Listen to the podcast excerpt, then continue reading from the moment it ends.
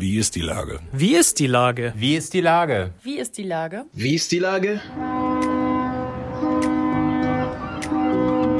Der fast tägliche Podcast mit Lars Meyer. Wie ist die Lage? Unser fast täglicher Podcast als Kooperation mit der Mopo und der Gute-Leute-Fabrik spürt tagesaktuellen Fragen nach. Macher, Musikerinnen, Models, Mütter und Politiker – genauso wie Schwestern, Schweißer, Freiberufler oder Helfer, kommen knapp 15 Minuten zu Wort. Die Auswahl ist rein subjektiv, aber immer spannend und überraschend. Mein Name ist Lars Meyer und ich rufe fast täglich gute Leute an. Unser Partner, der das diese Woche möglich macht, ist das Discovery Dog in der Hafen City. Herzlichen Dank. Heute befrage ich Rolf Zukowski. Ahoi Rolf. Ahoi Lars. Lieber Rolf, es geht nach vorn und nicht zurück. Wir brauchen Mut, wir brauchen Glück. Wir Optimisten. Das habe ich nicht mhm. auswendig gelernt, sondern musste es mir aufschreiben, weil ich mir überhaupt gar keine Texte merken kann. Musst das du singen, Lars. Du... Wenn du singst, merkst du es dir besser. das singst, das will ich, da will ich niemanden mit beleidigen jetzt. ähm, das singst du im Endclub die Show, unserer, unserem kleinen Filmchen, unserer großen Show, die man gerade auf mopo.de singen kann. Ein Song, also der wunderbar in die Zeit passt, aber ja schon älter ist. Was war denn damals der Impuls für dieses Lied? Ja, wir sind ja sehr früh Eltern geworden und waren wirklich äh, jung, 21 und 24, also meine Frau 21. Und es gab in den Jahren, also es sind ja dann nun inzwischen einige vergangen, 1971 ist Anushka geboren, immer wieder Situationen, in denen es dramatische Meldungen gab, wo man dann auch durchaus mal hörte, wie kann man in dieser Zeit, in diese Welt überhaupt Kinder hineingebären. Und das hat uns als Eltern natürlich erschüttert. Wir haben gesagt, nein, wir haben diese Kinder, wir wollen mit ihnen nach vorn. Und Optimismus ist eigentlich eine Art Pflicht, wenn man Kinder hat, auch wenn es manchmal schwerfällt, optimistisch zu sein. Und ich wollte es in diesem Lied einfach ausdrücken. Die letzte Strophe macht es ja auch ganz deutlich, dass wir unsere Zweifel haben, aber dass für unsere Kinder und für uns jeder Tag auch ein neuer Tag ist mit einer neuen Chance. Und die Aktualität ist jetzt wieder da. Und ich glaube darum, dass das Lied noch eine ziemliche Zukunft hat.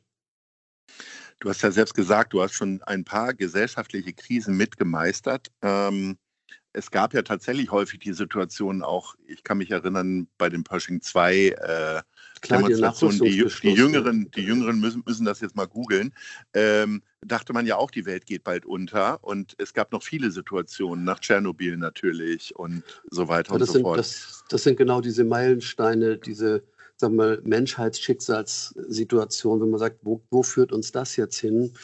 Und wenn man da nicht ein bisschen Optimismus behält und den Kopf in den Sand steckt, dann geht es schon gar nicht voran. Hast du trotzdem das Gefühl, dass wir alle jetzt gerade ganz anders mit so einer Krise umgehen? Nein, es gibt nur durch die neuen Medien natürlich Beschleuniger für Leute, die alles in Frage stellen, die Unterstellungen äh, verbreiten, die ich nicht wagen würde von wegen Manipulation und Fake und so weiter. Ich glaube, wir regen uns einfach mehr auf, weil wir mehr Möglichkeiten haben, diese Aufregung täglich aufzufrischen. Früher haben wir dann morgens die Zeitung gelesen, ab und zu Nachrichten gehört und haben im Freundeskreis diskutiert oder auch in Vereinen, in Clubs. Heute ist das einfach ein ständiges Brodeln und ich glaube, das macht uns nervös und vielleicht sogar auch krank und es ist eigentlich nicht gesund. Es macht definitiv krank. Ähm, wie schützt du dich denn davor? Du bist ja selber in den sozialen Medien unterwegs. Äh, speist du dort immer nur deine Sachen ein und liest dann selber gar nicht oder wie machst du das? Also ich habe ja zwei Accounts bei Instagram und Facebook und das sind Firmen-Accounts, wie man das, glaube ich, nennt, oder Promotion-Accounts, die mhm. sind letztendlich meiner Musik gewidmet und Neuheiten rund um meine Musik. Und da gibt es ganz, ganz viele Rückmeldungen von Menschen, die mit meinen Liedern leben, die auch mal Kinder waren, jetzt vielleicht Kinder haben oder Großeltern geworden sind. Und dieser Austausch, der bedeutet mir sehr, sehr viel ich beziehe schon auf diesem Account auch ab und zu Stellung, wie zum Beispiel jetzt zu diesem furchtbaren Mordanschlag auf äh, diesen jüdischen Mitbürger an der Synagoge oder auch zu Rassismus, zu diesen schrecklichen Kindesmissbrauchsvorgängen. Aber ich gehe da nicht mehr täglich drauf ein, sondern ich beziehe da einmal Position, meistens mit einer Schrifttafel, damit man deutlich sieht, wo ich stehe. Und dann möchte ich aber gerne diese kleine Welt rund um meine Lieder nicht andauernd mit Tagesaktualitäten durchlöchern, denn die sind ja sowieso da. Ich muss dann nicht auch noch andauernd mitspielen, finde ich. Du hast den Mordanschlag angesprochen von letzter Woche. Ich habe gerade heute Morgen noch hier im äh, Büro in der Guten-Leute-Fabrik gesagt, ich habe das Gefühl, dass es darüber gar keine richtig große gesellschaftliche Diskussion gab. Ich habe das Gefühl, das ist äh, kurz hoch geschossen und dann wieder abgeebbt. Sind wir da müde oder was ist es? Oder ist es meine Beobachtung völlig falsch? Ich konnte das jetzt, weil ich auf einer Senderreise war, zu mehreren deutschen mhm. Rundfunksendern nicht ständig aus Hamburger Sicht verfolgen. Mhm. Es gab ja vielleicht durch den großen Anschlag von Halle, der sich jetzt jährt, äh, vielleicht auch so eine Aufmerksamkeit, die in verschiedene Richtungen geht. Äh, ich kann es aber wirklich nicht beurteilen, ob das zu wenig Aufmerksamkeit bekommen hat. Die Schlagzeilen, die ich gelesen habe, also in der Hamburger Presse, die ich auch unterwegs verfolge, die waren allerdings inklusive der Berichterstattung ja schon sehr intensiv. Du hast gerade gesagt, dass du auf Senderreise bist. Äh, das bedeutet, du hast äh, möglicherweise ein neues Album. Also statt wie andere jetzt gerade äh, mit dem Laubbläser durch den Garten zu laufen, bist du schon wieder kreativ und aktiv gewesen und hast ein Album gemacht? Also es ist meine Art von Laubbläser. ich bin übrigens kein Freund dieser Macho-Maschinen. Aber gut, Sehr gut. Frage. Ähm, ich habe ja ein Album gemacht mit dem Untertitel Lieder im Herbst des Lebens. Und ich bin jetzt tatsächlich durch alle deutschen Herbstlandschaften gefahren, von Berlin, Leipzig, äh, dann nach äh, Saarbrücken. Jetzt äh, bin ich in Stuttgart und fahre morgen noch nach Bayern. Es ist so, der Herbst hat seine sehr schönen Seiten und ich habe versucht, auf einem Album unter dem Titel Gemeinsam unterwegs einmal einen Standpunkt musikalisch rüberzubringen, den ich heute habe. Ich bin jetzt 73. Ich habe das große Glück, auf vieles zurückblicken zu dürfen, was wirklich wunderbar war. Und wenn wir nach vorne blicken mit unseren vier Enkelkindern und drei Kindern, dann schauen wir eigentlich auch mit einer optimistischen Grundhaltung nach vorn. Und auf diesem Album spiegelt sich das alles. Und es hat ein Maler von Langeoog ein ganz wunderschönes Cover gemalt mit einem Großelternpaar, das die Enkelkinder an der Hand hat. Und es gibt noch einen Kalender zum Album in einer Geschenkedition mit noch mehr Bildern dieses Malers, der Anselm heißt. Du darfst natürlich Werbung hier machen äh, und äh, vor allen Dingen ist das quasi ja dann das erste Weihnachts-, der erste Weihnachtsgeschenktipp äh, für unsere Hörerinnen und Hörer. Ja, vielleicht ähm, mal eine, ein Branchenthema. Ja. es werden ja immer weniger CDs verkauft. Ne? Ja. Die Leute, die jüngeren Leute streamen meistens, Download ist auch schon fast nicht mehr. Aber diese Generation, der kann man tatsächlich noch eine CD schenken und damit eine Freude machen. Mhm. Ja. Ich habe auch noch einen CD-Player tatsächlich, neulich wieder Dann gefunden. Kriegst du auch einen. Ich schicke dir einen. Aber du bist noch nicht super. im Herbst des Lebens, du bist im Sommer, im Hochsommer unterwegs. naja, ähm, aber sag mal, ich meine, populär bist du ja immer noch vor allen Dingen durch die Kinderlieder. Wie ist denn das eigentlich so, dieses Gefühl, viele Jahre, ja wahrscheinlich fünf Jahrzehnte, immer wieder dann doch auch Kinderlieder zu singen? Das hält mich jung. Das tut mir wirklich gut, denn ich singe sie ja nicht einfach nur für mich und in den Spiegel hinein, sondern ich sehe dabei in der Regel in Kindergesichter oder auch in die Gesichter junger Eltern, auch in die Gesichter von Erzieherinnen und Lehrerinnen. Und die Resonanz ist einfach ungebrochen. Es ist wirklich sehr, sehr schön zu sehen, wie diese Lieder nichts verloren haben von ihrer Energie und auch nicht von ihrem Herzblut. Und es tut mir wirklich sehr gut. Ähm, du machst das immer noch auf die klassische Art und Weise, dass du jetzt durch die Gegend fährst. Wahrscheinlich in wenigen Tagen dürfen wir schon gar nicht mehr in andere Bundesländer fahren. Wie erlebst du denn Deutschland da gerade so? Also ich bin ja mit einem kleinen VW-Bus-Wohnmobil unterwegs und sende übrigens aus dem Wohnmobil auch auf meinem Instagram- und Facebook-Account mit Liedergeschichten. Kann man sich ja mal anschauen. Ja. Ähm, es ist so, bei den Rundfunksendern ist eine ganz, ganz große Vorsicht mit Hygieneregeln äh, 100 Prozent.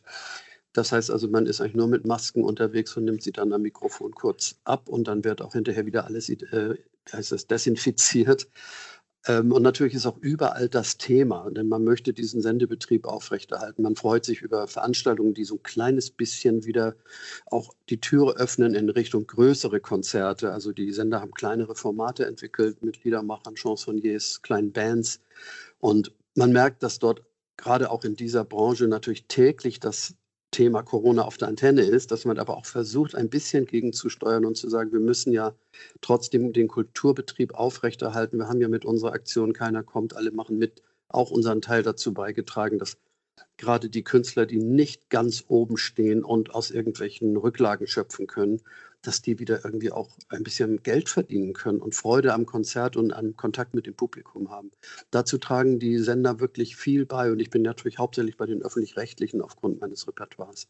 Bei den privaten ist es aber, glaube ich, nicht so viel anders. Ähm, du sprichst die Situation der Kultur an und auf der anderen Seite haben wir ja begonnen, äh, über Optimismus zu sprechen. Was gibst du denn jetzt so jungen Künstlern mit, wie die durchhalten sollen und warum sie überhaupt durchhalten sollten? Naja, also erstens ist es auch eine Bewährungsprobe. Ne? Wer, wer, eine Substanz hat, die durch eine Krise durchgeht, der ist hinterher schlauer über sich selbst und über sein Publikum. Viele sind ja ausgewichen in äh, digitale Formate. Da sind ja auch wirklich wunderbare Ideen entstanden mit äh, kleinen, super interessanten Videos, mit Split-Screen-Begegnungen. Chöre wie die Hamburger Alsterfrösche haben zum Beispiel mit 50 Kindern ein Video gedreht. Das muss man sich wirklich mal anschauen. Aber die, die kreativ sind und nicht nur singen, denen sage ich natürlich, wenn sie mit mir sprechen, es ist die Zeit, Songs zu schreiben oder Songs zu bearbeiten, sich mit anderen zusammenzutun. Die kreativen kleinen Einheiten sind ja eigentlich immer möglich geblieben. Die Studios stehen und wollen auch Arbeit haben. Aber wer einfach nur singen kann, und das ist ja auch eine große Begabung, der muss einfach irgendwie durchhalten und muss schauen, wie kriege ich mich hier über die Runden. Das ist nicht einfach, da habe ich auch wirklich kein Patentrezept. Zumal ja viele, also es gibt ja eine Verbindung zwischen Gastronomie und Kultur und äh, ja. viele Kulturtreibende halten sich als Kellnerinnen und Kellner oder was auch immer irgendwie über Wasser. Mhm. Das ist natürlich irgendwie insgesamt schwierig. Wie gehst du denn jetzt quasi in den Herbst? Also nicht in den Herbst deines Lebens, so wie dein da Album bin ich auch schon mittendrin. Da bin ich schon mittendrin. Ja. äh, aber was, äh, du hast jetzt ein Album abgeschlossen, warst jetzt sehr kreativ. Und äh, was ist dann, wird jetzt erstmal durchgeatmet oder geht das einfach immer so weiter? Gibt es also Phasen von Kreativität und Phasen des äh, der, des Beinebaumeln lassens? Oder also eigentlich habe ich einen festen Vorsatz und den werde ich jetzt auch umsetzen. Ich habe ja seit Anfang der Corona-Krise meine kleinen Liedergeschichten aus dem Dachstudio mhm. veröffentlicht mhm. bei Instagram und Facebook. Und das sind jetzt, glaube ich, inzwischen über 30 oder 40 Geschichten und es kommen noch welche. Und ich hatte mehrere Anfragen, eine Biografie meines Lebens zu schreiben. Hm. ich Biografien immer eher langweilig finde, wenn sie so Lebenslaufgeschichten äh, sind, so aufregend ist mein Leben ja auch nie gewesen. Naja. Hat, nein, nein. Also ich, glaub, ich glaube, das sehen andere anders. Also so die richtig großen Auf- und Abs habe ich ja wirklich nicht gehabt. So sensationell war mein Leben nicht. Aber die Geschichten, wie die Lieder entstanden sind, die kann man vertiefen und daraus kann man sehr, sehr viel ableiten, wie ich denke, wie ich fühle, mit wem ich mich verbündet habe. Und es gibt Anfragen nach einer Biografie über mich, vielleicht zu meinem 75. Geburtstag. Das ist dann in anderthalb Jahren. Und ich glaube, mhm. jetzt kann ich aufgrund dieser Liedergeschichten mit einem Co-Autor oder einem Lektor tatsächlich an diese Biografie rangehen, die dann auch so ganz mir entsprechen wird. Denn wer meine Lieder kennt und nicht nur meine Kinderlieder, der kennt mich ziemlich gut. Aber ich glaube, man kann da noch was hinterher schieben, um zu sagen, guck mal hier, in, in, dem Lied steckt noch dies und jenes und in der Begegnung oder in dieser Phase meines Lebens habe ich musikalisch, inhaltlich viel dazugelernt. Das kann, glaube ich, mein Herbstprojekt werden und habe mich schon fest verabredet mit jemandem, wo ich zum ersten Mal konkret darüber reden werde. Das ist eine ziemlich spannende Angelegenheit. Sag mal, wir haben jetzt so Mitte Oktober. Ja. Erste Mal in der Weihnachtsbäckerei im Hause Zukowski gesungen. Also ich habe es jetzt im Rundfunk immer mal wieder ansingen dürfen, ansingen müssen, weil das natürlich überall zitiert wird. Es ist ja auch ein Geschenk des Himmels, so ein Volkslied in die Welt zu setzen. Äh, meine Frau und äh, die Enkelkinder backen. Ich selber stehe eigentlich, weil wir eine ganz schmale Küche haben und das ist wirklich so, da passen nicht mehr als drei Leute rein, äh, stehe ich eigentlich immer nur in der Türspalte und schaue zu und genieße den Duft und darf auch mal probieren. Und in dem Sinne bin ich ein zuschauender Weihnachtsbäcker und kein selbstbackender Bäcker. Sehr schön. Lieber Rolf, ich wünsche dir einen schönen Herbst auf jeden Fall. Ich danke dir für deinen tollen Beitrag in N-Club die Show zu sehen auf mopo.de. Das war mir eine Freude. Und dann in der Umgebung, also Hamburgischer geht es ja kaum. Großartig. Ja, eigentlich müsste Hamburg Marketing das als Werbefilm einsetzen, oder? Das, dafür, dafür bin ich sofort zu haben. Ich muss es, ja. glaube ich, nie nochmal singen. Ihr habt es wunderbar eingefangen. Kompliment an die Kameraleute. Vielen Dank. Das war Black Beach ja? Media. So, genug der Werbung, lieber Rolf. Ich entlasse dich in deinen Tag. Danke recht herzlich und wir hören Danke. und sehen uns bald hoffentlich. Ja, Tschüss. und ahoi nach Hamburg. Tschüss. Dieser Podcast ist eine Produktion der Gute-Leute-Fabrik und der Hamburger Morgenpost.